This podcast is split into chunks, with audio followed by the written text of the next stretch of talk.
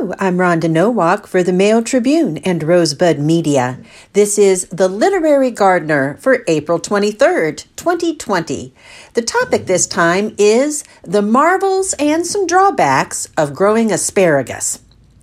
But what most enraptured me were the asparagus tinged with ultramarine and pink, which shaded off from their heads, finely stippled in mauve and azure, through a series of imperceptible gradations to their white feet, still stained a little by the soil of their garden bed, with an iridescence that was not of this world. Marcel Proust, Swann's Way, 1913. This is the most imaginative description of asparagus we are all likely to hear in our lifetime. And Proust doesn't stop there. He elaborates on the marvels of asparagus.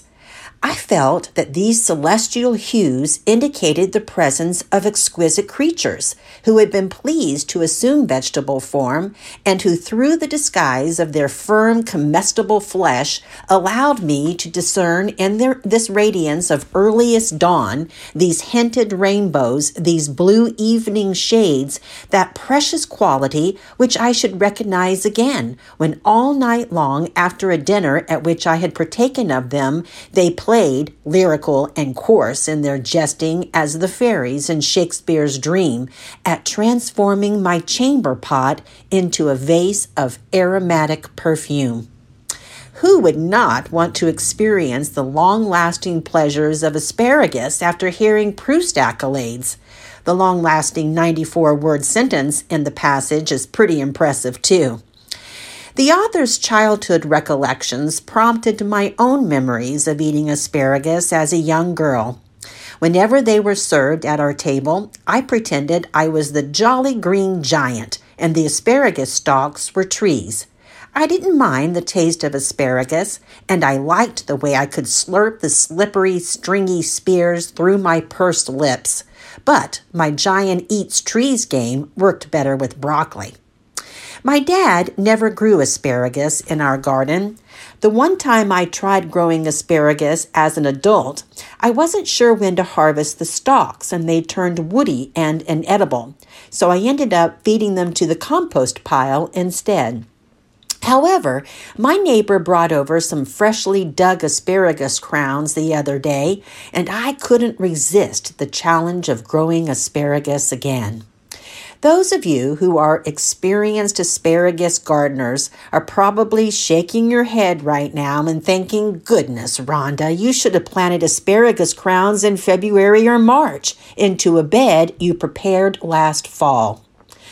Well, that may have been ideal, but I just got the asparagus crowns, and even though there is a gardening rule that says never grow something just because you get it for free, I went ahead and planted the asparagus while our springtime air and soil temperatures are still fairly cool.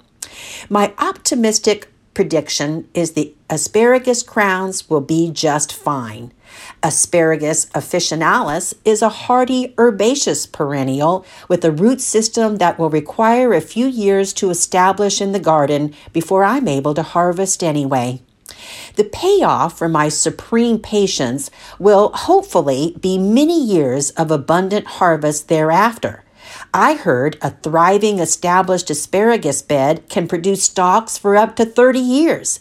If that's true, by then I'll be old enough to slurp my asparagus again. Besides patience, there are a lot of other requirements for cultivating asparagus successfully.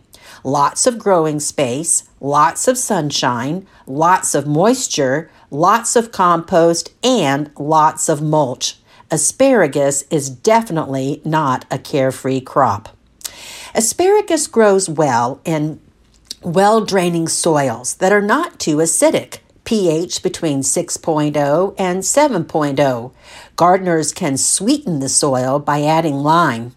The soil should be gently worked so it is light and airy, and the soil needs to be replenished with organic matter in early spring and again after harvesting in July. I soaked the crowns in a bucket of water for a few hours before I planted. Then I dug a trench in the garden about 15 inches wide and 10 inches deep. Every 12 inches along the bottom of the trench, I added a shovelful of compost and two tablespoons of bone meal to promote root growth. And then I created a mound with the amendment mixed with soil. I placed each crown on a mound so the top of the crown was about six inches below the soil surface. And then I spread the roots to provide lots of growing room. I covered the crowns with two inches of soil, and I'll continue to cover the new shoots with soil as they emerge until the trench is completely filled. Finally, I watered and mulched the asparagus bed with shredded leaves. I'll keep mixing leaf mold with soil as I continue to cover the shoots.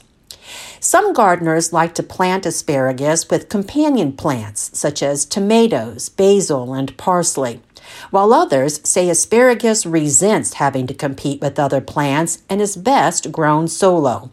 I think I'll experiment a little to see which works best. Regardless, keeping the bed weed free will be important so the asparagus won't have to struggle for moisture and nutrients. I'll need to be on the lookout for asparagus beetles and slugs, both of which enjoy eating asparagus shoots as much as I do. Beetles should be picked off the plant, and crushed oyster shells applied around the crown area will help prevent damage from slugs. I learned that the shoots of asparagus crowns will be ready to begin harvesting in spring when the firm comestible stalks are 5 to 7 inches long and the tips are still tightly closed.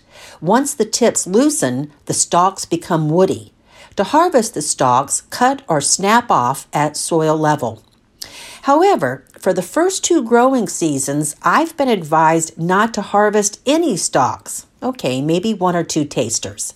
This will allow the stalks to mature into long, dark green stems that grow up to six feet tall and may need to be staked to prevent breakage. The feathery foliage, which is actually modified stems, will unfold and begin photosynthesizing to make food for the plant's root system.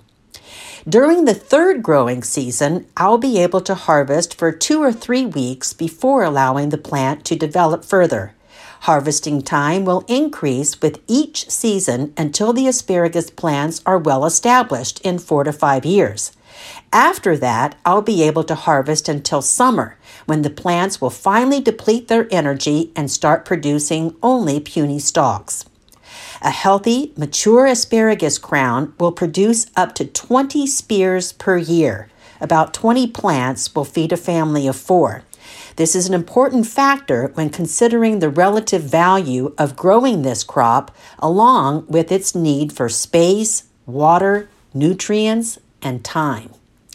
Asparagus fronds are cut down in the fall to prevent diseases from overwintering. Asparagus beds should be heavily mulched in the fall, and it's a good time to prepare new beds for planting crowns in early spring, for those who plan ahead and don't indulge in impulse planting later on. There have been two important developments in the world of asparagus over the past several years. First, garden asparagus was booted from the lily family, where it used to be considered kin to lilies and onions.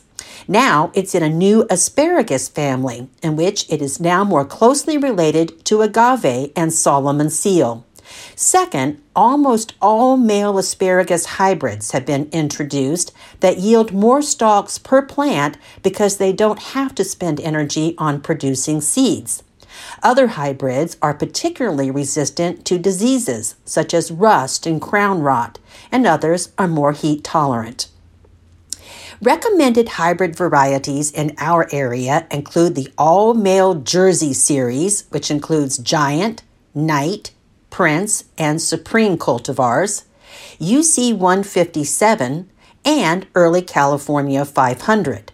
Purple Passion is a popular variety for its bright color, which turns green when the vegetables are cooked, and its extra sweet flavor. Conover's Colossal is an heirloom variety of asparagus that is grown successfully in southern Oregon. The effect of eating asparagus on the smell of urine is well known, which Proust refers to when he recalled how it transformed his chamber pot into a vase of aromatic perfume. Asparagus contains acids that break down into sulfurous compounds, also found in rotten eggs, onions, and garlic. Apparently, what young boys call aromatic, other people call stinky. Interestingly, Proust was in an exclusive group of only about 25% of the population who possesses the gene that enables them to smell asparagus pee. No wonder Proust grew up to be such a special person. It makes me want to grow asparagus even more.